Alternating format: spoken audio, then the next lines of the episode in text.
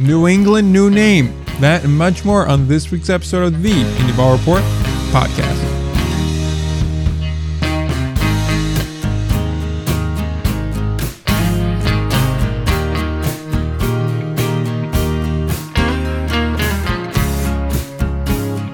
All right, two hundred forty-four episodes later, we're here. So we have a new name. We have Red Hawk stuff. We got Revolution stuff. We got a coaching carousel. We got a holiday on the horizon that I've made very public that, you know, it's an overrated holiday. And that's where mm. we're at. Do you agree there? The Grinch that lives on the hill in Reading. I mean, are you are you talking Thanksgiving right now? Yes, I'm talking about Thanksgiving, but I went to a Christmas reference because, like the contemporary that's, world, we could just skip over Thanksgiving and get right to the holidays. It's a bad, no, that's a bad take. Thanksgiving should be savored for longer because it's about food, and that's really it. And Honestly, that's uh, right up my alley, technically. So. Yeah, well, that's a you problem, man. You can work that out in therapy. Don't make it our problem. Well, hey, some of us don't believe in therapy, so, like, I'd rather just use essential oils and crystals to clear my bad thoughts. I just lick handrails in public and see what happens. Another reason why you're not allowed in thirty-one of fifty states.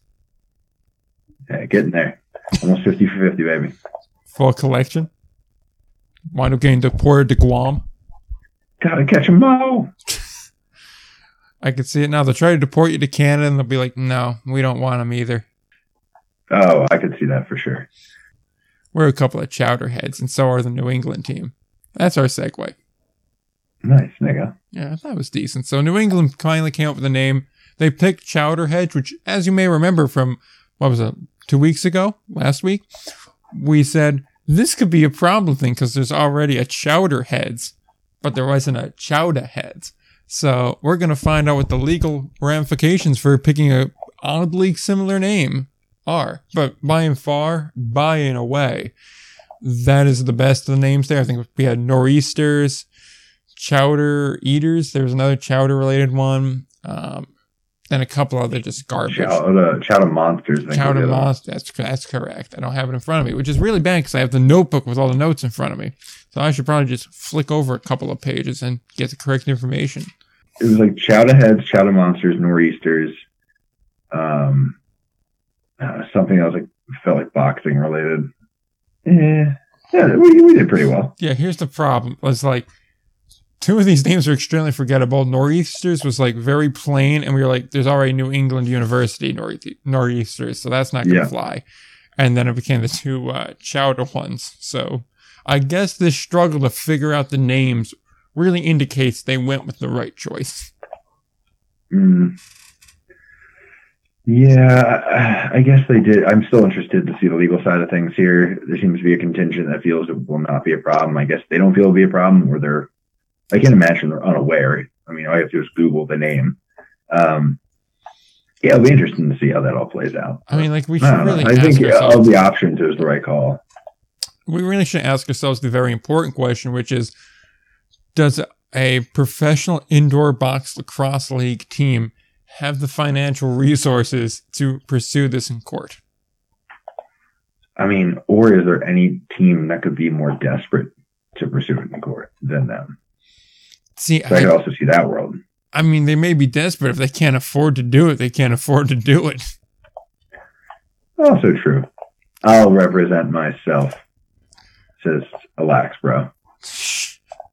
The problem is the lax bro's father is probably an attorney, so they're going to get cheap coverage. Mm, that actually, see, it's all coming together now. Everything's coming up chowder heads. You won't believe what they're doing to my son Draxon's lacrosse team. Nice. Oh God. Oh God. Quick, throw the golden retriever in the in the Range Rover. We got to get to the courthouse quick to file this motion. The golden retriever is just the kid. No, then the kid's name would be like Scout or something. No, fair. But yeah, see, like, here's the thing, like, legal issues aside, it is a solid name. Like, I don't want to rehash what we said too much two weeks ago, but, like, at the same point in time, like, it is a good name. I find it a little bit unusual. They unveiled the name but did not have a logo ready to go with it. You would have thought they would have had, like, at least a word mark ready to run with this thing in the announcement. Yeah. But yeah. It just feels odd. Like, it's quite clear that they wanted to get this branding out quickly. That's why, you know, mm-hmm. the whole name the team contest took place in the course of about, you know, what, forty-five days, if that. So what seemed kind of like an aggressive push, which I presume would be so that way you could start selling merchandise for the holiday season and start to really work that brand rec- recognition in, kind of like Hagerstown's doing right now. Mm-hmm. I would assume if that's the purpose, then you would have that logo ready to roll and ready to run with. And if you're not going to have the logo ready for the name reveal, why not just hold off on the name reveal until you have the logo and you have merchandise ready to sell? Because you should feel confident enough in the brand you're about to unveil to say, this is going to sell merchandise, this is going to be popular. And you would think you'd want to capitalize on that early momentum from first unveiling the name and having people go, oh, I need to have that, before they actually stop to mm-hmm. think, like, do I need to have that? And get them to buy that shirt, buy that hat, buy that whatever. So, you know, it just feels a little bit odd to kind of do this sequentially. But, hey, you know, it, it's just a small observation. Yeah, I mean, look, they could do really cool, like, merch, like, rollout countdown, and it will make some sense. But yeah, no, I agree. I think it's good to have merch day one ready to rock. Yeah, especially with you figure you were, what, about a week away from Black Friday? You can have those sales going. Mm-hmm. Exactly right. Yeah, it's all a little surprising. Yeah, which what would have kind uh, of been I'm fun. Sure it's fine. Yeah, what mm-hmm. would have been a really cool, like, promotional idea if they would have expedited the timeline on, you know, getting the whole name the team thing out, so that way you could have gotten it all done in October. You could have done mm-hmm. like a twelve days of Thanksgiving, kind of like the play on, you know, the twelve days of Christmas, and had it leading up there. So each day drops a new merch item as you get closer and closer and closer to Black Friday. The final one drops yeah. Thanksgiving Day, and then you have a Black Friday sale where it's like twenty-five, or like not twenty-five, but let's say like ten or fifteen percent off your first purchase. You spend like thirty-five or more, it's free shipping. Yeah, I can tell that you're not in that front office, but yeah. maybe it'll be fine. Yeah, it just, yeah. It, which for any other new teams coming about, steal that idea, go for it. You know, figure free shipping is a surprisingly large motivator for a lot of people. Just saying. Bob. Yeah, um, I'm just looking around. I'm still trying to get a vibe for what that, that organization's going to be like up there. Um, mm. Hear a lot of mixed messages from local people up there. Yeah. Also, not hearing a lot of buzz, like, news-wise up there, which is a little concerning. Yeah. There's the N E S N um, article, but that's pretty much it. Like, I think there was one N E S N yeah. article, a Boston Globe, and then that was it. Yeah, really not much in the way of follow-up. So, we'll see. I mean, there's still time to gain momentum. I mean, what? There's still like five, six months until the season, but yeah, yeah. Just, you know, Brock, Brockton just makes me nervous in general. So I'm like very much like, oh boy, like you, you come just, on now, get some momentum, please. Yeah, you just feel like, okay, I would really like to see you guys like starting to get out there and like raise some awareness, especially now that you have a name and will soon hopefully have the identity of the team around. Like, let's get to those, like, Christmas marketplaces. Let's get to those, like, holiday ev- events in the community and whatnot. Let's set up a table there. If you're going to have, like, a Christmas parade, maybe you try to get, like, a float or something, or at least sponsor a thing and have, like, a delegation that's walking with, like, a big banner or something through there. And you toss, like, candy canes or something like that. You know, like, stuff you could do here. I'd like to see you getting active and involved from the onset. That's normally healthy organizational behavior. Yeah, it's all, look, again, maybe, you know, they just don't have staff for it. It could be, I don't could know. Be this, fair, I mean, this team was just announced not long ago. So, like, yeah, I'm trying about, to keep that in mind as well. So, yeah, about yeah. sixty days. Yeah. So, try and take deep breaths and be like, well, we'll see. And but, like, so, at the same time, know. though, like, just because it wasn't publicly announced until I think it was like September twenty-third. Yeah, third, doesn't mean it started as yeah. an organization that day. I know. Yeah, yeah, like yeah. You would assume everything's in place there already, and if you're kind of bumming off of some of the staff that works for the other team, and you figure the same ownership group owns Windy City, you'd at least be able to like spare some pieces doing some remote work so that way you could have on the ground people, at least early on. You know, not the way I would have gone about it, but it yeah. doesn't mean that it won't work out. Dude, I'm trying so hard to be positive here and you're not letting me move on. Look, our positivity segment doesn't come on until later on. So until then, uh, you're in gosh. the doldrums. Live with it. So screwed. uh, look, someone hire me. Any case, let's move on. Yeah, honestly. Yeah. We could, you and I could team up and be the most dysfunctional front office ever. But, but we'd be tickets, fun. You know? As long as they post on Facebook enough, according to somebody. Well, how else would we sell tickets? God. Uh, I shouldn't even open I shouldn't even open the can of worms, so I can't help myself. Oh, God. We'd either go under in six months or it would be oddly successful. Oh, either way, there's going to be a Netflix documentary. So on that note, um, we're going to talk about someone else that got hired, which is Carl Hoyam, which uh, I probably mispronounced that name. This is definitely a less than smooth transition, but... Uh, He goes from V P and Director of Promotions to G M of the Fargo-Moorhead Redhawks.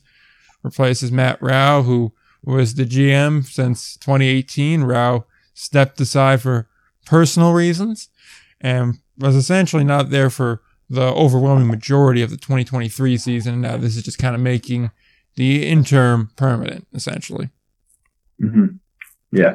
Um, I mean, a couple, like on the baseball side of things, you know, we did note that Fargo seemed to take a step back this year. You do wonder how much of that was relevant, um, yeah. whether it's uh, just a, a straight talent level thing as a G M or whether it's just, you know, new guy covering as the interim person type of issue. Yeah. Um, mixed signal type of thing too. Yeah. So there could be some of that. Um, but it is worth watching going into now what would essentially be year two, year one full-time um, for Carl Hoyam, that's what I was going with. Yeah, I um, think that's it. I, I really don't know how to go for that one. Yeah, and, and the other side, you know, Matt Rowell spoke about, you know, dealing with anxiety and panic attacks, and I think, you know, just a, a reminder of if you're out there, you can only do what you can do. Like, you know, get help if you need help, and know your limits, or understand your limits. And understand that it's fine. I can't imagine like. Having to, well, I can't literally, I did that job actually, but so no, I get it. Um, yeah. But you know, I didn't do it for very as nearly as long. Uh, but this, the, you know, those the days when you can barely take care of yourself, or barely back yourself up, or barely even believe in what's going on in front of you, and then having to like be the support and, you know, basically the main support mechanism for twenty-five to thirty grown adults is like. That's a lot, man. That's a lot to get out of bed and deal with every morning. So, um, you know, I think this is the right move. You got to be in a certain headspace to be able to, you know, I'm not saying that, you know, baseball G Ms and baseball ops people are out here, you know, saving the world or whatever, but it is one of those things where it's like, hey man, like you're responsible for a lot. There's guys trusting their, not only their career, but the future of their career and, you know, their current, you know, the, the money for their families all on your decision making, man. That's a lot. Mm-hmm. Obviously, it weighs heavy, and for however long Matt was dealing with it, he dealt with it very well. It didn't affect the work at all, and obviously, you have to take care of yourself first and foremost, so stepping away is the right decision, and I'm sure Carl will do an admirable job as well. Uh, a lot of, of what Matt did, he can be really proud of the result he got, and, you know, mm-hmm. hopefully, he gets in the right mind space and uh, can get back into the uh, get back into the industry and get back to doing something he enjoys doing, so hopefully for that. Yeah, but, But uh, on that note, we go to the definition of an off-season story, which is not a radio deal, but they will come, I guarantee you, and I will cover them because I like radio deals. They're weird, and I like it. Hey, man, I'll I'll ride with you there. Yeah. Give me your, Give me your A Ms and F M radios. Huddle masses. That's a real, the real Statue of Liberty of obscure communication methods. Give me your A M airwaves. Yearning to play free with minimum static. Oh. Well done. I'm impressed by your work there. Yeah. Uh, well, you know, it won't have static anymore. York scoreboard, because they have a there new one. and it's seventeen hundred yeah. square feet. It's like twice as big as the current one. I wonder what they're compensating for. And, you know, apparently their games could be streamed in H D and four K now, because now they got cameras that can do that. Now, that's not saying they'll be able to stream it like that, nor is it saying that you'll be able to watch it in that. There's a lot of different things that go into it. It's not just like point the four K camera and now it's there. You got to have like the proper equipment to view it in it. But like, mm-hmm. that's it. They're doing their end. It goes a desire. Yeah. Yeah. Like they're trying to make it better. They're trying to deal with the um, company that shall not be named that does the same thing a river does. Yeah, oh my God. Well, I don't know. I feel I'm choosing to feel positive about it. I mean, it's a good thing for at least the fans' viewing experience. I like York. I have a soft spot for that ballpark. Um, and they have a cannon. Yeah, but yeah, and they have a lot of, they do have a lot of good stuff there. So it's nice to have like the ballpark like fully be up to modern day standards. Um, and the board wasn't like an eyesore, but definitely left something to be desired. Um, yeah, I think. I don't know. This is a good thing. I mean, there's a lot that money could be spent on. You know, this is somewhat a choice. I'm not saying that in a bad way, but I'm, I guess I'm just saying, like, I hope maybe when it comes to like player living arrangements, we might also see a little bit of uptick in, you know, funding, because that's, I've heard in a few stories of that being a little difficult in York. So mm. let's just make sure it's not just all going to a video board, you know, I would hope. But for the most part, I, I, other than that, I really, I'm happy about this. I'm looking forward to seeing it in person. I'll probably be there first week or so of the season. If you were listening, you'd know it didn't all go to a video board. It also went to four K cameras. Yeah. Okay. Thank you. Sure. It didn't all go to the digital technology side of things. Communication actual, front, you know, sir. Please. Whatever. Oh my God. Some of us slaved away and worked countless hours for, yeah, really two years to get the art of communication down, as you can tell from this show. Pathetic. Meanwhile, I worked and got a marketing degree oh, wow. in six years, like a real man. yeah. Screw those. Oh, you didn't got a master's? I did not. Yeah, I know. I was like, how do I get this back on track? How do I, how do I force this back in the direction I was hoping to go in? Well, we could go ahead and talk about things that are fun. We could talk about fun things like carousels. Yeah, man. All right. We can update the coaching carousel. Yeah, we want to go on the coaching carousel. We could start in Long Island, but I'm not sure we have any other Long Island adjacent news before we get to talking about their new manager. Um, I mean, I was just going to mention that, that whole Cole Cottom drama that came from him getting assigned or traded, I guess, to the Long Island Ducks, and had some very vocal support saying that that was an above board deal until I argued with evidence that, hey, uh, this seems to have been a little bit sketchy with lack of representation on the Frederick side of the trade. Uh, yeah, uh, they've I've had radio silence since. So, you know, just interesting, I would say. Just interesting. Coincidence, no doubt. Oh, bro. Uh, so, yeah, anyway, I got that. This, that was your update on the Long Island side. But the big news is news that we... Did you find the new Long Island Ducks coach to be a surprise? Or was this as expected? I'm shocked. Shocked. Well, okay, not that shocked. The GIF got a lot of use yeah. this week, so I'm happy with that. It's Lou Ford, by the way, in case you couldn't tell by our reaction. Lou Ford's the new mm-hmm. manager of the Ducks. We've been kind of saying that for two weeks. I mean, like, this was the second most obvious one. Pete was by far the most obvious. Let's get that out of the way. Sure. But, like, Lou was a damn close runner-up. Yeah. Um, the only thing that sort of caused me to hesitate was the, the amount of time it took to name that. Yeah. You know, name him as the manager. Um, it also... No, I think uh, I, I don't. I don't know. I'm not going to read into it. I think it was probably just normal stuff. Like, yeah, I think know, just I, due I wonder diligence. If they even bothered to interview anybody else. Uh, I, I'm trying to think whether I would have rather. I see. I don't think you want to like overshadow Wally on the way out. So that's part of it. Because I was like, would you rather have had Lou ready to rock like that announcement, like time it? So it's like Wally will be leaving. Thank him for everything. Yada yada. We're happy to announce Lou Ford will be managing team from now on. like, would that have been a smooth way to go about it? Because they did take a little bit of heat on socials for yeah. when, when Wally left. And I feel like that definitely would have smoothed it, because most people who, you know, are checked in enough to have, have an, an issue opinion with Wally, I'm not saying they're yeah. right to, but just to have an opinion, you're right, that was the way yeah. to say that, would also be like, oh, yeah, okay, Lou Ford. Yeah. Like, you know, I mean, the reports were that Lou was pretty active in uh, not the managing, but like the, the day-to-day of the team uh, down the stretch run into the playoffs. Um, and I mentioned previously, I was I was really thrown off. I even mentioned, I think, live when we were recording, mm. when I was at the game, that I was really just surprised by the lack of energy from not only the Ducks team, but specifically Wally. So it's interesting. But mm. we'll see what the a little bit of rejuvenation from Lewis. I think this is a job that he's been eyeing for a while, not in a scheming way, but just as a, yeah, I'd like that down the road. And to get it, I, I think it could be, it, there's a real chance to be a breath of fresh air in an organization that, you know, they always have something cooking, but, you know, I feel like, I don't know, there hasn't been a ton of excitement around Long Island lately. Even when they had all the major leaguers this year, I think a lot of it was more, you know, yeah, they're good, but like, we'll see, like, whatever.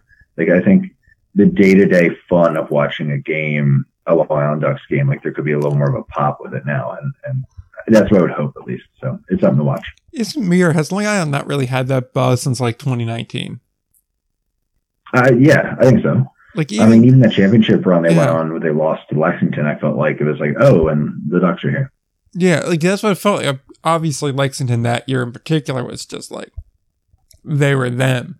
They took off the second half and then had no problem, you know, getting going again. So like, that was kind of a given year, but like, at the same point in time, like, I just haven't really viewed them the same way. Like, even that hot stretch they had to win the first half this year, it was far from like a slam dunk and a given. York had them dead to rights and then, you know, kind of let them up and uh, allowed them back into like the whole competition there. And it still required an incredibly hot run. So like, if you take away like the two or three week run they had to get them in position to actually, you know, win the title, they played pretty mediocre baseball, even with the major leaguers.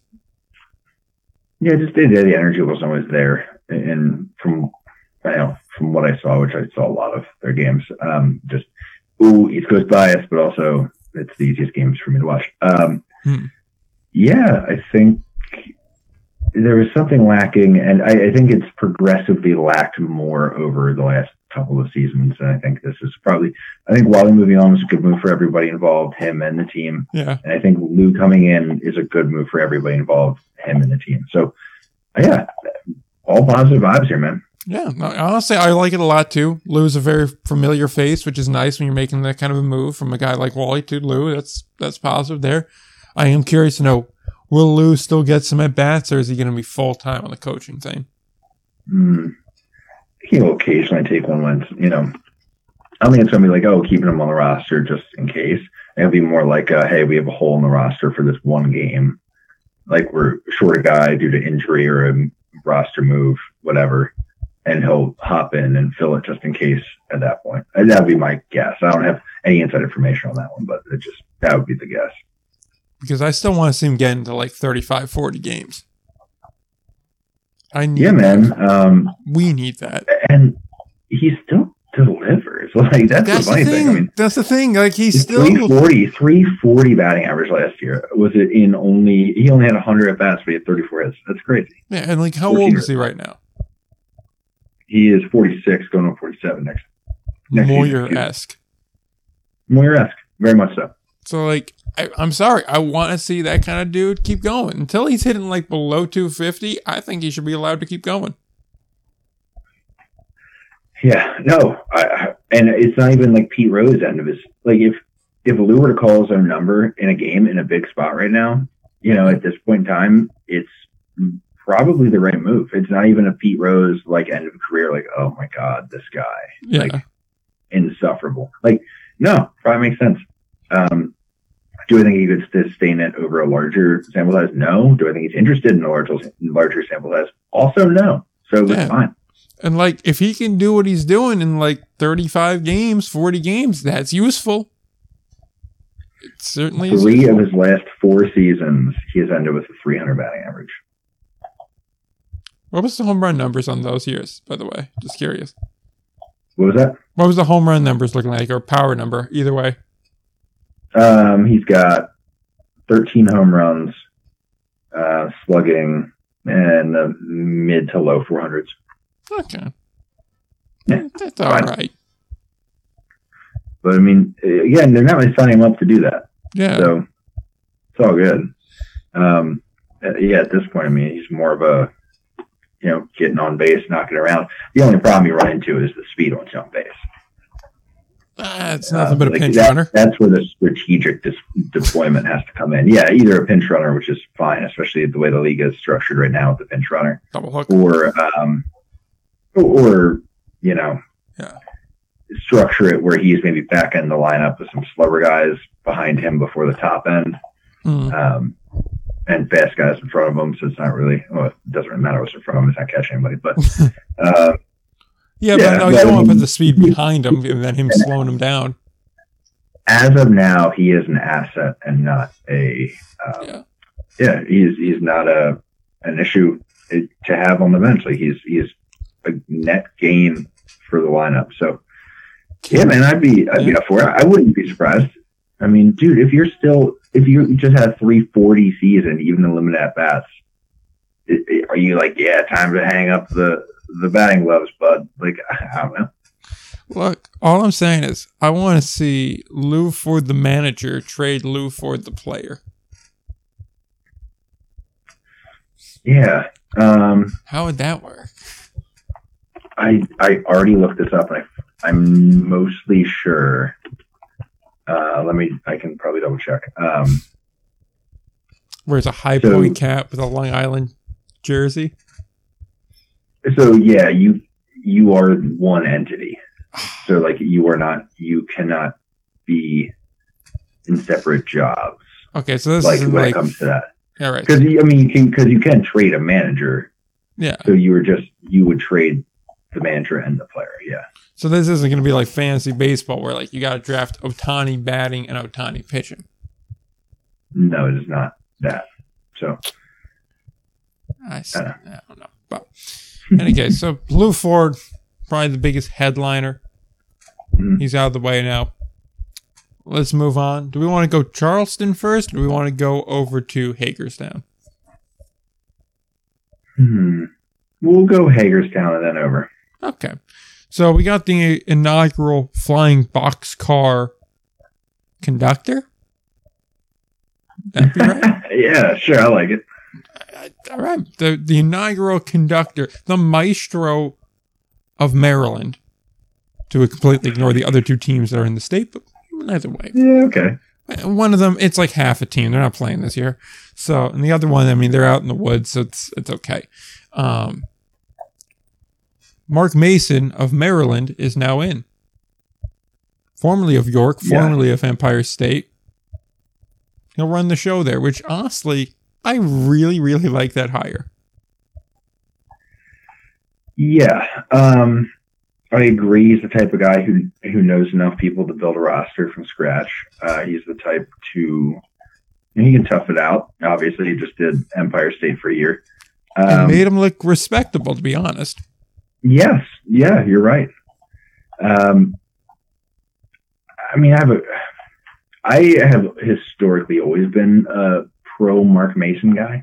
Um, but I'll say, I mean, I did have, I, I do have some reservations surrounding the fact that York did look pretty bad his last season there. And then they looked much better this year under uh, new management. So that does kind of cause me to pause a little bit and maybe worry on behalf of both Mark and and uh, Hagerstown, but uh, for the most part, the vibes are good. Guys seem to like him. I know multiple guys who hung around longer than they would have because they like Mark, and I think that's saying something, especially as a uniquely valuable skill set within um, independent baseball. So, uh, yeah, I, I mean, hell, all year he was able to keep getting guys in, in, to take the bus ride with him, and um, even got a couple late wins there. So, yeah, I think it's a good signing. There are some, like, would I be surprised if it is a disaster? No. Um, however, I I think this is a good move, even if, you know, they're under five hundred team and after a couple years he moves on. I think he's a good starting manager for an organization like this, and possibly for the long term as well. That's what I liked about it too, is I he seems like the guy that's going to lay the good foundation, like you said. Mm-hmm. I, I get the last few years in York weren't, you know, what you'd want them to be. But that mm-hmm. could also just be getting complacent in the organization, in the place you've been for a while. Also, the rebound, it could be very, as much as it's, could be, okay, new management, it could also just be the guy they brought in, which is, you know, Rick Ford. He's a very good manager. So that could also be equal parts for that turnaround there. It just seems, oh, you're right. Yeah. yeah. I just, I like Mason as a guy that can get the job done early on, have a team that looks competitive, puts a good product on the field, puts the right kind of guys in place for a new organization, and just kind of do things the right way and get you a solid foundation to build off of. And really, that first and possibly even second manager, that's really what you're looking for in guys. And I feel like if you go ahead and you build the right front office staff to work with him, you could actually have a really surprisingly competitive team in year one. So yeah, and I think they're capable, like he's both confident and competent when it comes to navigating an Atlantic League season, which is yeah. extremely valuable. Exactly. So, and like, like you mentioned last year, the Grays team, he got guys to just keep st- signing on and staying on for that. And I was really impressed the couple of times I saw the Grays play with the way they played. They played hard. They went first inning to last inning. They looked surprisingly good. I was not expecting that kind of caliber out of a team that, you know, doesn't really show it on the stat page. The compete level was there when, you know, mid to late August, way the hell out of everything. They had no business to keep on fighting and competing, and they still were. So, you know, like I, I gotta tip my cap to them for that, and that that starts with the leadership in the dugout, keeping the troops, you know, motivated to keep going. So, even if the worst does come to happen, I feel good about him being able to, you know, use that experience in the Atlantic League and clearly the motivational ability to keep things, you know, afloat and keep them rolling, at least well enough. Yeah, and if I'm going to say, well, look, you know, you can be worried about York before and after, or like while Mace was there and then after he left, it's also fair to say that Empire State team looked much better with Mark running the show. Yeah. So, I mean, it goes both ways, and, and I do think at the end of the day, it, it's a good hire. I mean, they kind of, the vibe, uh, I think they literally even said it on socials, but the vibe from all the statements around it was like kind of a, we got our guy type of vibe. Like there was, yeah. I mentioned they got from the league a few recommendations on possible, you know, possible options of managers, and it, it seems like this was who they, they wanted from pretty early on. So it's good to see them get it done and, you know, get it off on the right foot here. Yeah, I think there's times you can take that chance and go for the guy that, you know, maybe hit or miss. And then there's times where you just say, go with the guy you know. Go mm-hmm. with the safe option. And th- I feel like this is the time where when you're starting off, you go with the safer option. And he's... Yes, oh yeah. He's a very safe, solid, reliable option. Yeah, um, and, you know, the the York and Lancaster markets are unique, and the fan bases are unique in the way they interact with their managers. For the most part, I did find that people seemed, even if, uh, yeah, you know, I'll say it this way, as I sort of think this through as I as I as I say it, I'm thinking about it. Um, I found that even the York fans, at least in my experience, that maybe didn't like his on-field performance and his managing decisions uh, game to game, they, for the most part, did like Mark.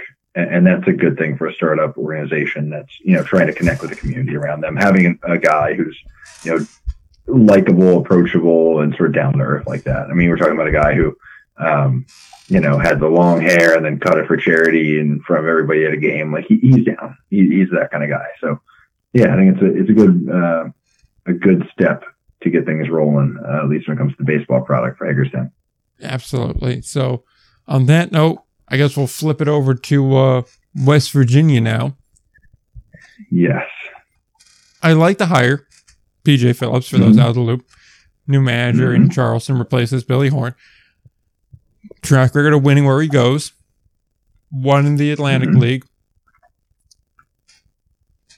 I I really don't have much more to say. I like the hire. Like, yeah, I mean, it's interesting. Um, I wonder long term. Pretty, yeah, I don't think anybody expects it to be a long term arrangement. Um, I think on either side. Yeah. Um, I mean, if we're gonna call this kind of what it is, is you know, it, P J and Andy did not necessarily. It did not end well for anybody and Andy in Lexington uh, when he left.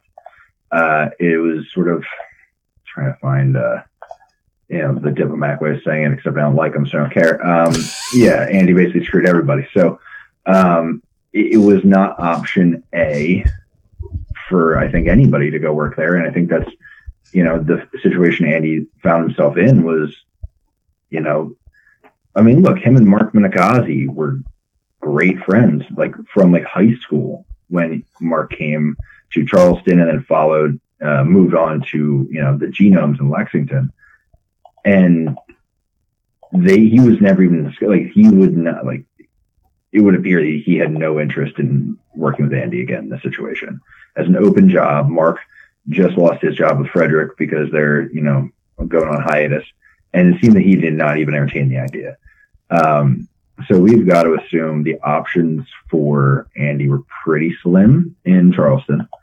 Um, and then on the flip side, uh, P J, you know, had his playoff run in Jersey. However, really there was no movement, you know, on this, you know, the new contract.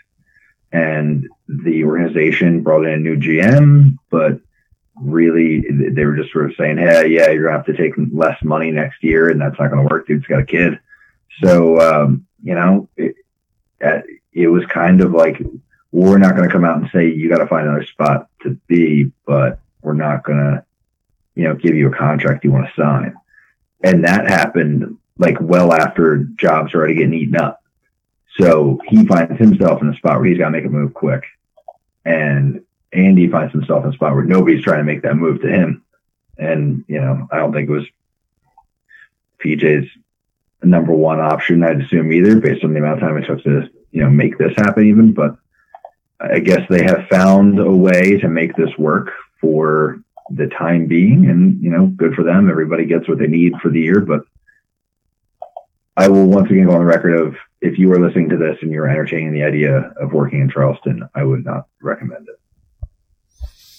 There you go. Like, I've, I've been diplomatic about it in the past. I'm kind of tired of being diplomatic about it. I've heard enough from people who were in Charleston last year and people who are, have been around to be like, yeah, just maybe give that space.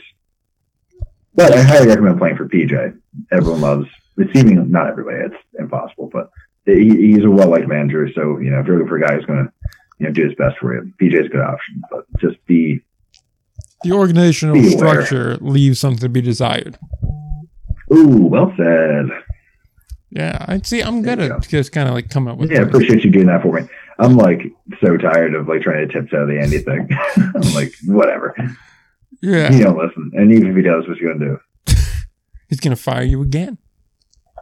Sue me, bro. I heard a rumor about chirping. I don't care. We're fine. The organizational part of that, because you know it does sound like a bit of a shit show. And I'll just focus on the baseball side of things, which is P J's good. He wins where he goes. So that's probably a positive there. And, you know, we'll see yeah. what happens the year after. Because who really knows what the league makeup's going to be in twenty twenty-five? Because, let's be real, there's some teams on shaky ground. We are supposed to have a team come back. Who knows that'll happen?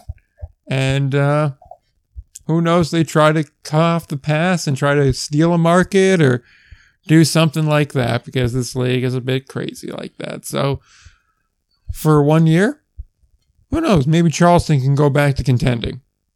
I doubt it because it's still Charleston. But hey, mm-hmm. they got well, the right guy for the baseball part of things. Yeah, and the other interesting thing too is what makes P J so interesting is he. I mean, even before I worked with him a bit, like I was fascinated by the way he operated because, like. He really does operate off of like personal connection, which isn't unusual in any ball, but his personal connections seem to be, you know, fascinating. I mean, we saw the lineups he put together in Jersey, and we can talk about whether, I mean, I was, I think he knew it, and him and I talked about it a little bit. Like, I think that was a flawed roster construction in Jersey, but I think that's also partially growing pains the first year in a limited roster league, um, where you kind of have to construct things in a certain way. But he can bring guys in based solely on who he is. The interesting thing is a lot of those guys who you would count on in that situation are guys who did not have a good time previously interacting with Andy.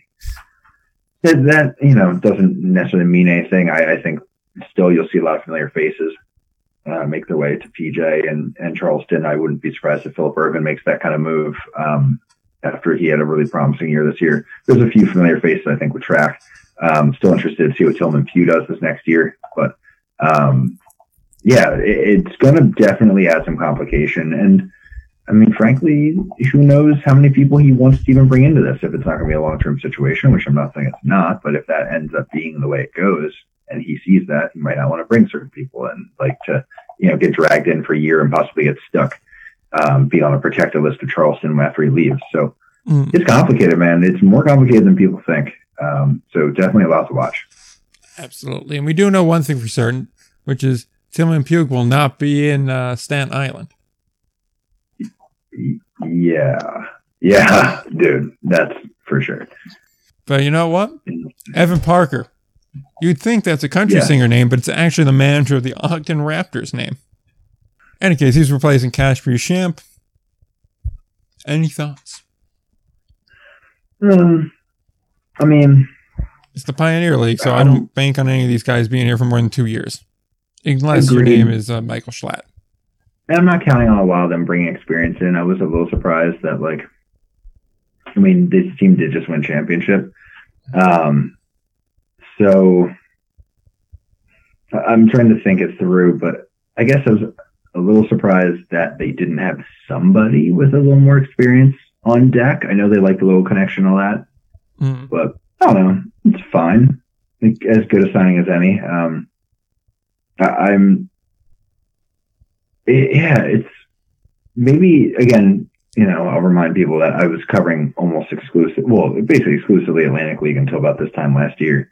Um, and this is really my first year with the background of an entire year, like following Indy Ball and then diving into the offseason, really understanding the coaching carousel market and all that stuff. And it is occurring to me just how difficult the grind is finding a manager in the, the Pioneer League. Cause I mean, the the travel it, sucks, so I, and the rules are restrictive, and like the budgets aren't the same, and you got to really go hard on the scouting because like the experience cap, like cap on that really means you're grabbing like recent college grads and dudes that signed M L B out of high school and then burned out. So you really gotta like have a good network of guys that know guys. So it the, mm-hmm. the job is that much more difficult, and then coaching them is obviously a little bit more difficult when you got guys that are essentially anywhere from like twenty to like twenty-five. It's a bit different than coaching guys that are like mainly twenty-four to like, I'd say pretty much everywhere else, thirty. Like you're dealing with more recent college grad versus mm-hmm. seasoned professional, even if they do have a couple of years of affiliated experience or follow around uh, Indie Ball experience. Yeah, and I guess I'm honestly having trouble fully verbalizing it just because there's so much that goes into it, but you're right for about everything you just said yeah. uh, when it comes to, you know, just who you're coaching, first of all. But then it also, because I, talking to people who were candidates coming out of the American Association, Frontier League, and the Atlantic League this year, I've talked to candidates that have left, just recently left, or within the past year and a half or two left, all three of those leagues, and all of them are like, yeah, I wouldn't take a Pioneer League job if it came to me. Like, even if they had nothing, they would do something else. And, and I think a lot of it is, it's where you are, it's the pay, it's the amenities, it's uh, simple things we just talked about, P J and whether guys would follow him back into Charleston. Like, if, say, P J left from Frontier League, which has roster restrictions, he wanted to take, or at least try to bring a lot of his guys over mm. to a Pioneer League team. He couldn't. It, I mean, like with the roster restrictions, maybe two or three of them could come. Like that's what you're doing. So like, I, honestly, you can have all the connections in the world coming out of the Atlantic League or American or even Frontier. it will not get you that far just based on the restrictions. So it's got to be difficult. I mean, it, it is basically a development league for managers as well, which is good, by the way. There is, it is important like that. Yeah, it has and its purpose. I don't mean to dump on the Pioneer League. I think it's, ext- I think it is extraordinarily valuable that we have a competitive professional independent league, which is both for managers. It's not just the affiliated ball. It, it it's a proving ground, building your own roster. It, it includes actually managing your own game and managing a team that you want to win games, not just develop players, even though that's part of the goal, obviously. That isn't, you know, us. It is not the Pecos League, not done with the Pecos. It is not, you know, one of the, the leagues that just, you know, they're all in one ballpark. It, it is, you know, it's not a fly by night operation. Yeah. It is a legit, you know, league with, with a long history. And now guys have an opportunity to get great experience. And that is, you know, I, I want to make it clear that I'm not dunking on the Pioneer League. I'm just saying it, it is time and time again this offseason. Um, just it's just different. Yeah, man. Yeah, like that's it just is. really what comes out. And the thing is, too, you can still build great teams in the Pioneer League. Like there was points where I know I ranked, and I ranked high enough to get them on the graphic, teams from the Pioneer League, because, well, what Missoula does at times is really impressive. What Billings was able to do was really impressive. But like at the same point in time, like they're artificially capped to be like, you're never going to be as good as like the best Frontier League team, and certainly not the best American or Atlantic League team, just on the basis of the best teams in those leagues probably going to have two or three guys minimum that played in the majors. At least one of them is probably going to have significant majors time, and all of them are just going to be more physically developed and more of a seasoned professional mindset than a kid that just came out of like D two, D three, N A I A. You know, like it, it's just the reality of it. it there's just, it's the difference between a dude that's figuring out how to be a pro and a dude that's figuring out how to get back to the highest levels of baseball. It, that's what it comes down to. And like you said, having a proving ground for guys to figure that out, to build off a career, whether that's playing the game, managing the game, or, you know, physically in the front office end of things, is still important to do.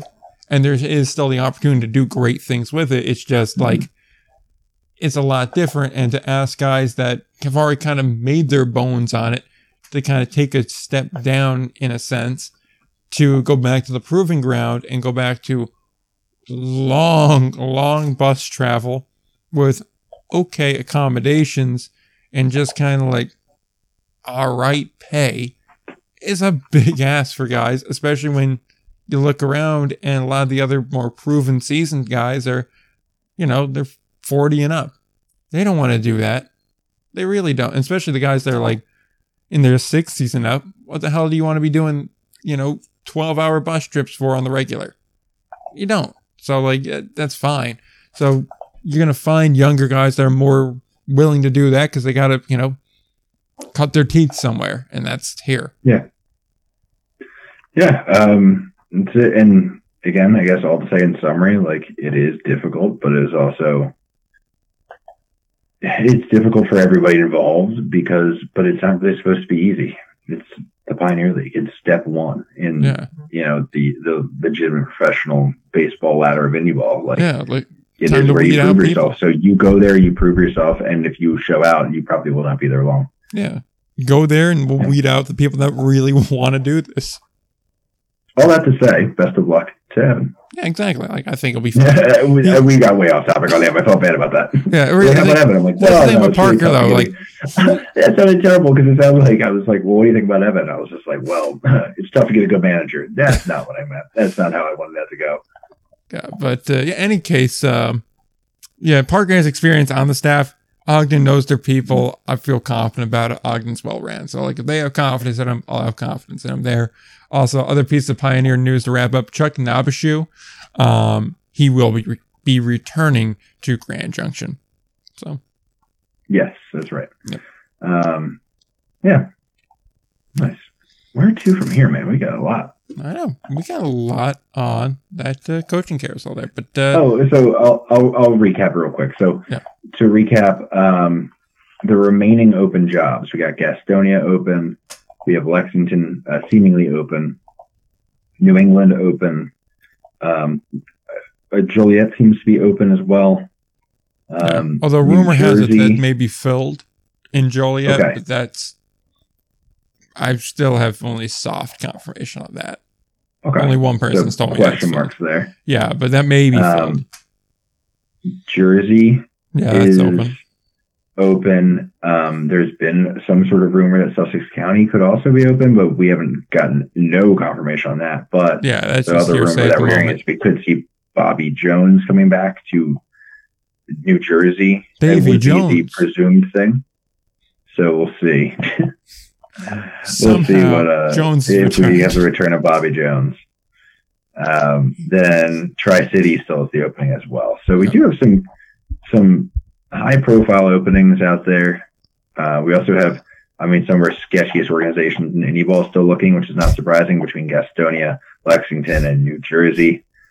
Uh, lots of lots to keep an eye on, man. Still a lot, still a lot, man. It's been a crazy offseason, but still got some questions left uh, to answer. Oh, yeah, and also Tommy like Thompson, almost forgot to mention, Tommy Thompson has now signed on to go to Glacier to join the uh, Paul Fletcher staff, too. Yes, that's right. So that, I feel like that's important to mention just because we have a former manager, what, Great Falls, right?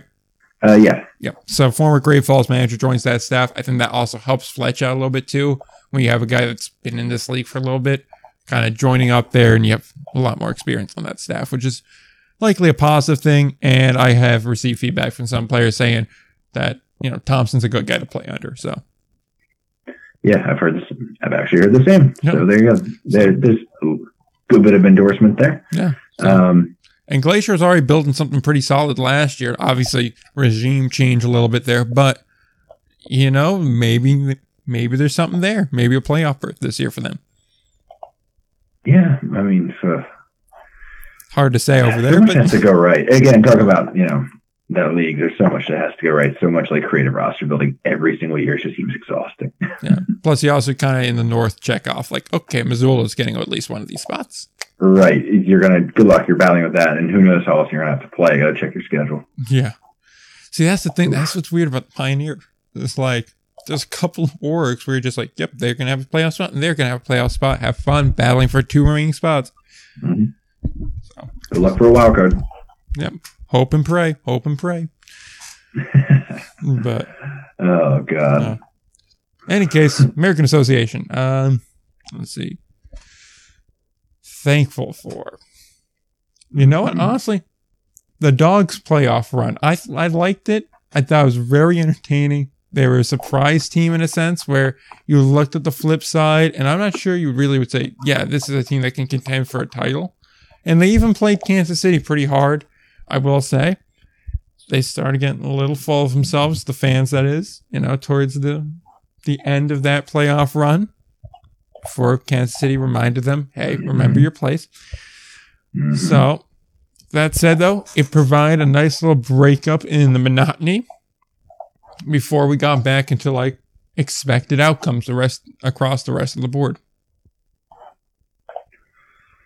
Yeah, um... Yeah, I'm, I'm just trying to think through where I want to go with this. I'm yeah. See, like if it's kind of hard, it kind of is hard. Like how you want to approach it.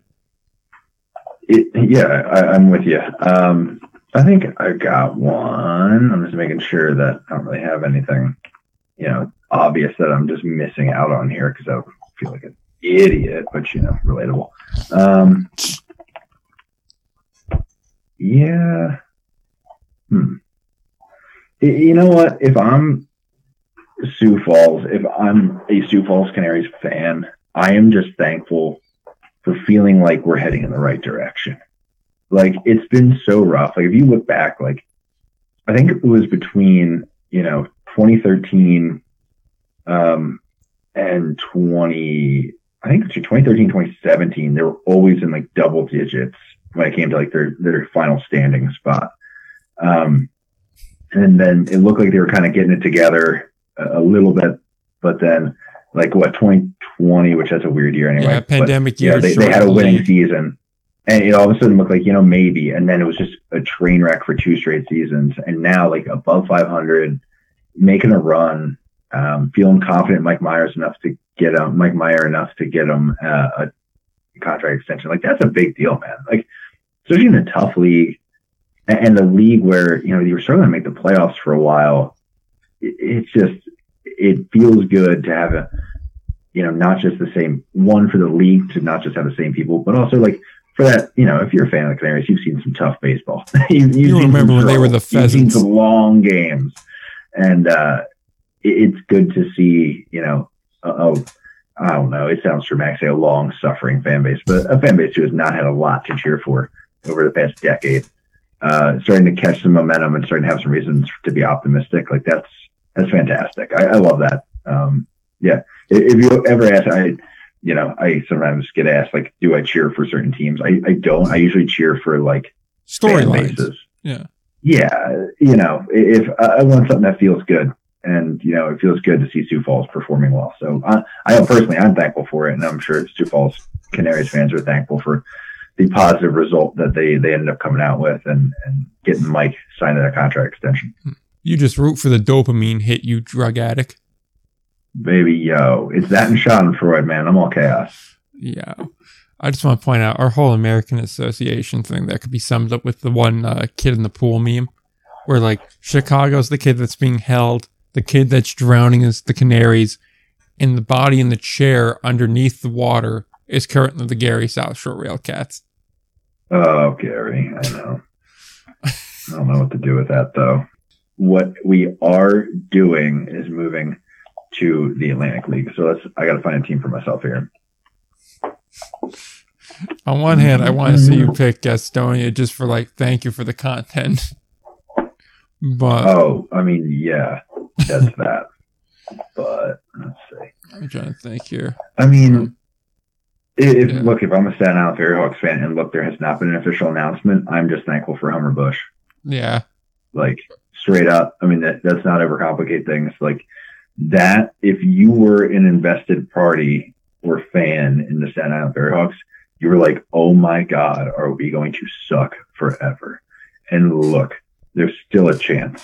But you have another a new team in your division this year. Base. Yeah, you have another new team in your division this year. Sure, you got to deal with Long Island still. They have a new manager. We'll see. But, you know, Lou is basically, you know, extending the same, you know, business as usual. Uh, yeah, management, essentially. Um, York was hot last year. Southern Maryland stays Southern Maryland. Um, but they're in the South. So yeah. You're at least out of the way there. So you got Lancaster and you got Hagerstown. So there's opportunity if you can beat up Hagerstown a bit when we get together. Plus you look good toward the end of the year. Looks a lot better. Homer Bush seems to be an adult who knows how to bring players in and keep them there and manage a game. Adult. I mean, look, that's the highest compliment you can give at this point. So I, Shading if I'm Fonzie? a Staten Island fan, I'm like, looking at my whatever it is, like ten game package or whatever you can buy from them, and being like, you know, this might, you know, I might be sticking around for all nine innings more often than not this year. Like, I know you meant that positively, but that was going back to don't worry, they won't see you in the dark territory there. He's an, baby steps out here.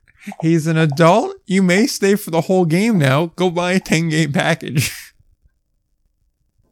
I mean, it's kind of weird that they have not been paying me to do this kind of marketing for them because I feel like I'm nailing it. You better post this segment on Facebook. Oh, God. That's all I'm going to say. Uh, how else will we move tickets? That's what I'm thankful for in the Atlantic, like Facebook. Although I will say, you know, Lexington, or not Lexington, you know, uh, Lancaster will not be a problem in the first half. Second half, they're an issue, but first half, not a problem there. The Ducks... Every it, team in that division should be thankful for the second half Stormers because they at least have a chance to win the first half. Exactly. And you Good figure game. Hagerstown's a, a crapshoot. So really, mm-hmm. It's a matter of can I be better than York and can I be better than Long Island? You figure Long Island will, at some point in the first half, get raided, probably mm-hmm. in May. And they'll take them a couple of three days to really figure how that's going to work and then reintegrate the lineup. So you'll have probably about a week to two week period where you could really take advantage and start to build out a lead on them. And that's just a matter of seeing what York does. And as I keep using the Iron Sheik tweet, they're going to mess it up, jabroni. So, like, you know, they'll choke down the stretch. So realistically, if you can just hang around, keep it interesting, play above five hundred ball, and have one or two really good weeks with no blow-ups, you're right there. Now, yeah, that's probably a lot to ask. But that was a long list. Yeah, but you had some really solid players last year, Aguilar being the one that immediately comes to mind. Mm-hmm. But, you know, if you can build off of that, maybe get another couple of pitchers that really, you know, can make it work. Hey, you know, I, I like what I see there. Kevin Krause showed some promise, too. You know, he looked like he's adapting fine. You know, yeah, like I said, great, but fine. There's there's usable pieces you can bring back for next year. And if you can retain a large chunk of that roster, you retain Homer Bush, you start to really build something out, you know, I think there's something there. So I, I would agree with that. Staten Island is a solid one to pick there. Yeah, I got moments. Yeah, exactly. See, a blind squirrel. We had in the Frontier League. Oh, well, I still got to do the thing for... For the, uh, oh, okay. I thought that was you. I thought you just I mean, piggybacked like, mine, which I'm like, oh, I was fine with. But yeah, I, know, I, I respect I know, you going. I, I don't, I don't steal. You know, I don't steal content. Sure. You know, this is going to be kind of tongue in cheek, admittedly, but the silver anniversary team is my thing here. It started off so really, really strong. Uh, it was consistent. It was a positive thing. It was celebrating the league's history. It was really, you know, especially early on, showing guys that are firmly Atlantic League type players, really acknowledging them, really celebrating them.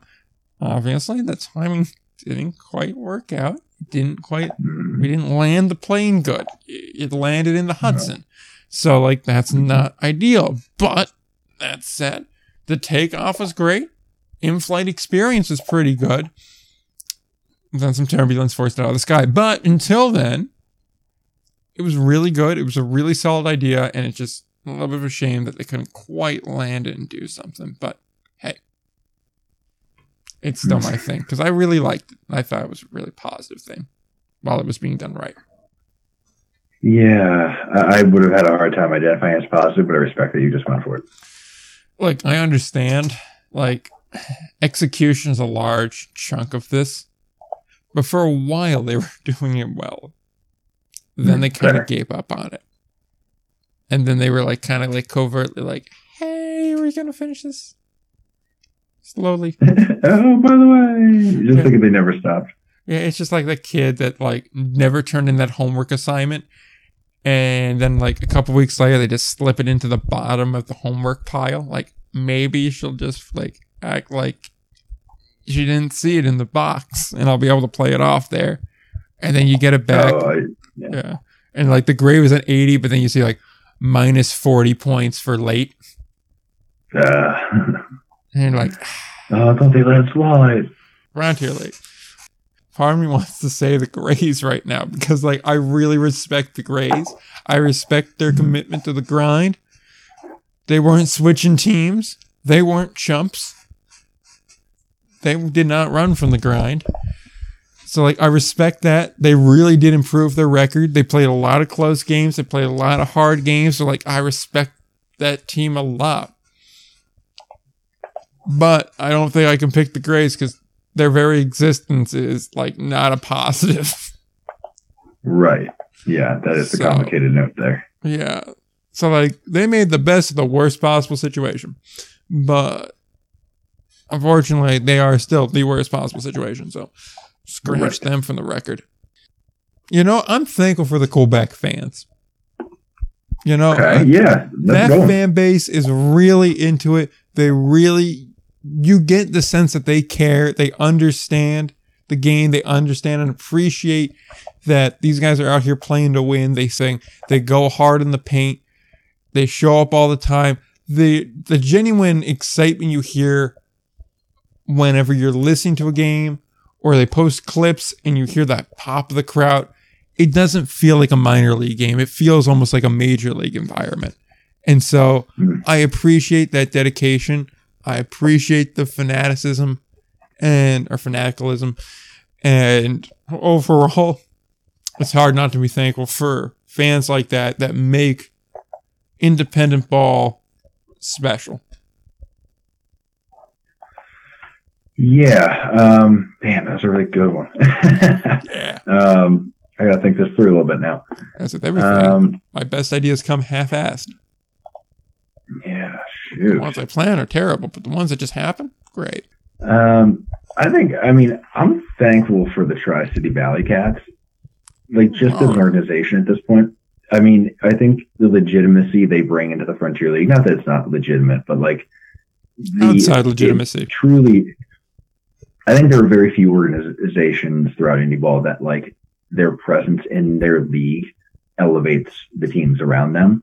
And I think the way Tri-City appears to take it pretty seriously, like the on-field and uh, seemingly off-field like product for everybody, um, the fact that they do have good local news coverage, um, the fact that they are committed for at least a few more years to the league, and they seem to, you know, the things that they seem to be pushing, you know, with those negotiations are things that are good for the entire league, like things like uh, getting rid of the grays. Um, again, this is just what they've been rumored to be talking about, like getting rid of the grays, um, shortening up travel, you know, just getting uh, the crossing the T's, dotting the I's, getting things a little tighter in that league. Uh, that's great. Uh, it concerns me that the, you know, the league is moving in the direction of a lower uh, player salary cap, but um, I am still, even through that, encouraged by the very presence of Tri-City, that they're continuing to kind of, um, I think, raise the game of a lot of the teams around them. I've been really impressed by what they've brought to this league in their years since they've uh, they've exited affiliated. Um, even now, the fact they're, you know, taking their time with the manager hire is a good sign. Oh yeah, the professionalism's off the charts. Yeah, it's just, it's something that I think if I'm the Atlantic League, I look at and I go, you know, damn, that would be nice. But yeah, the Frontier League scored, in my opinion. Yeah, no, I I'd one hundred percent agree with that. I mean, they got probably the best ran organization out of all the ones that got cut free, and yeah, I think so. You know, that's that's a testament to them, and uh, they certainly help out a lot. And as far as your weekend series, they announced start times and uh, firework dates and the like today. Yes, but, they did. Yeah, keep an eye on it for sure. I'll um. I'll, I'll be making a, uh, a little more detailed travel schedule this year. I'm excited to get around to some new parks. I think you should post the schedules. That way you can have the groupies show up. Uh, I'll think about it. It's fun getting recognized um, by random people. It is. And by fun, and I mean a little distressing. Yeah, if you ever see me, by the way, out at a game, people say, hey, I'm friendly. I don't bite mostly. He looks like a generic country singer fan. I don't know if that's fair, but... I didn't mean it derogatory. I mean, like, it's just the situation. Felt a little derogatory, gotta be honest. Anywho. So I'm thankful for Missoula.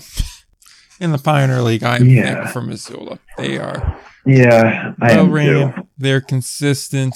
They are, honestly, they feel more like a Frontier League team to me than the Pioneer League team. Um, they just, they run themselves a little bit differently.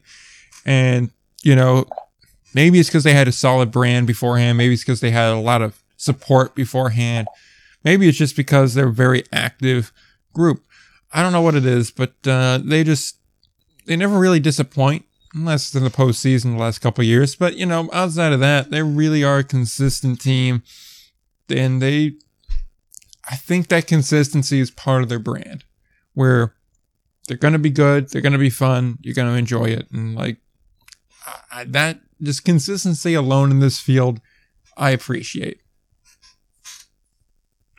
Um, yeah, I think that's a good one. Um, I'll be honest, like my my initial instinct was to say Grand Junction for their like dedication on the other side to just being complete chaos, um, and just putting up football scores in every game. Full Ace of Spades but, mode. But, yeah. But I think I'm going to go to... a team that, like, honestly, I dumped on earlier in the year. Um, but I was genuinely impressed, you know, as things developed, by the Northern Colorado Owls, the NoCo Owls, man. I think, I don't think they did anything exceptional, if I'm honest. I, I don't think, it's not like, congratulations, this is not a congratulations, you made it. Hmm. But it is a, they were facing a real garbage fire early in the year with their lighting situation at that field. And the uniform um, thing. the uniforms thing, the the field in general is a, is, is interesting, not up to standard, frankly. But um, throughout the year, though, like we saw less and less issues come up with them. I mean, I was ready for that to be the team. And look, I'm not saying it was great. It was a Pioneer League season, and honestly, I don't know the Pioneer League guys well enough because a lot of them are younger. They are having like they don't know my content, so they don't know that they can just reach out to me and chat about stuff. Um, but I did hear from some Pioneer League teams, you know, or Pioneer League players about issues they had during the year. And, you know, I talked to Pioneer League players about what their experience was like when they visited NoCo. And honestly, everyone said it's nothing crazy. It's not ideal, but it's like, it wasn't like, oh my God, you got to hear this. Like the D Ms I get regarding some other teams. Like, honestly, that thing could have been a legitimate embarrassment that stuck with them and like made it difficult to operate down the road as well.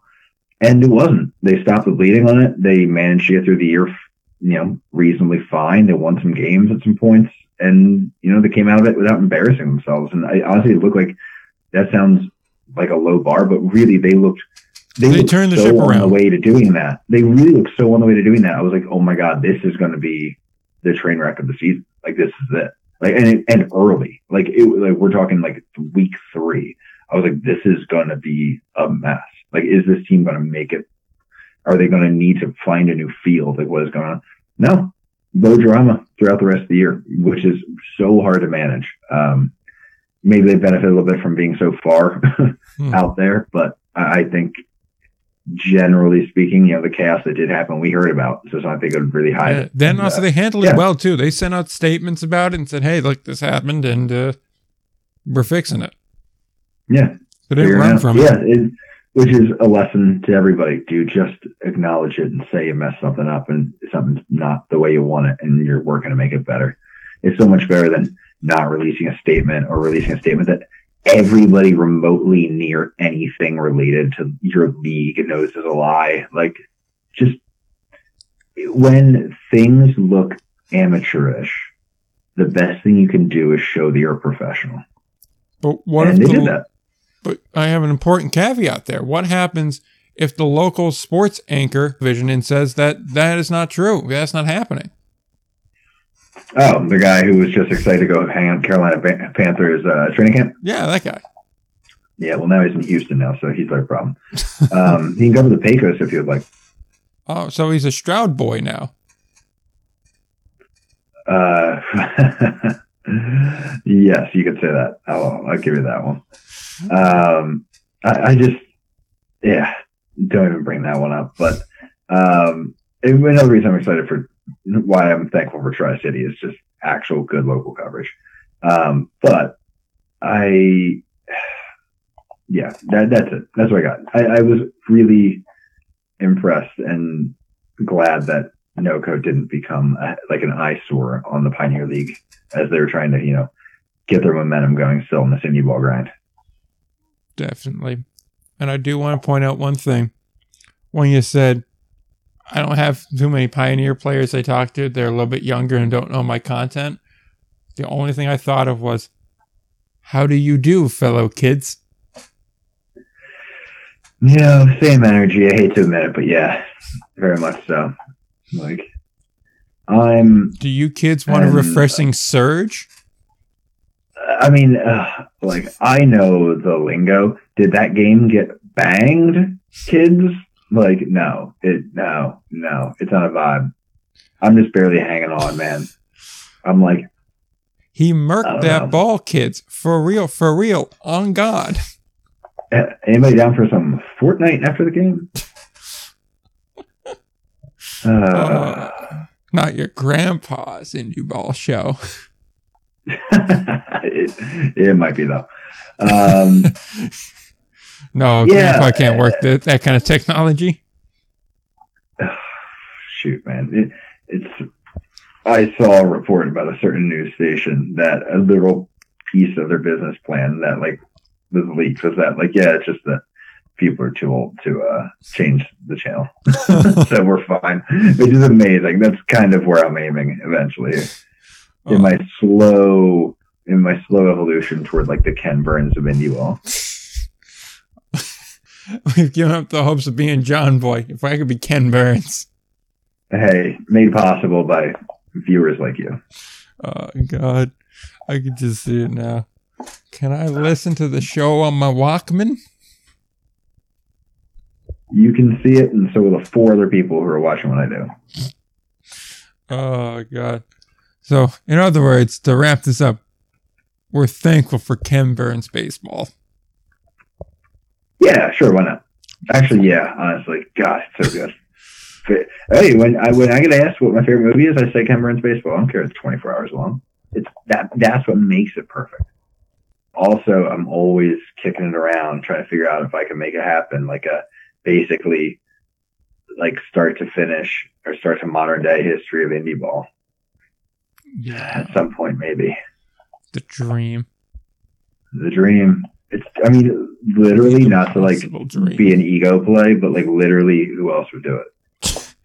I still believe in buying the land that surrounds Skyland Stadium and putting up a museum there and them their cornfields. Them their cornfields. That's how uh, you uh, Midwestern people talk, right? Don't, I'm not Mid. What? Don't bring me into this. Hey, anything that's west of the Delaware, Midwestern. Oh, Lord. Jersey people. Look, I'm not even big on saying oh, anything west God. of the... Uh, Of the Raritan. Oh, I know that. Bastards. I don't trust them. Not enough people out there to trust.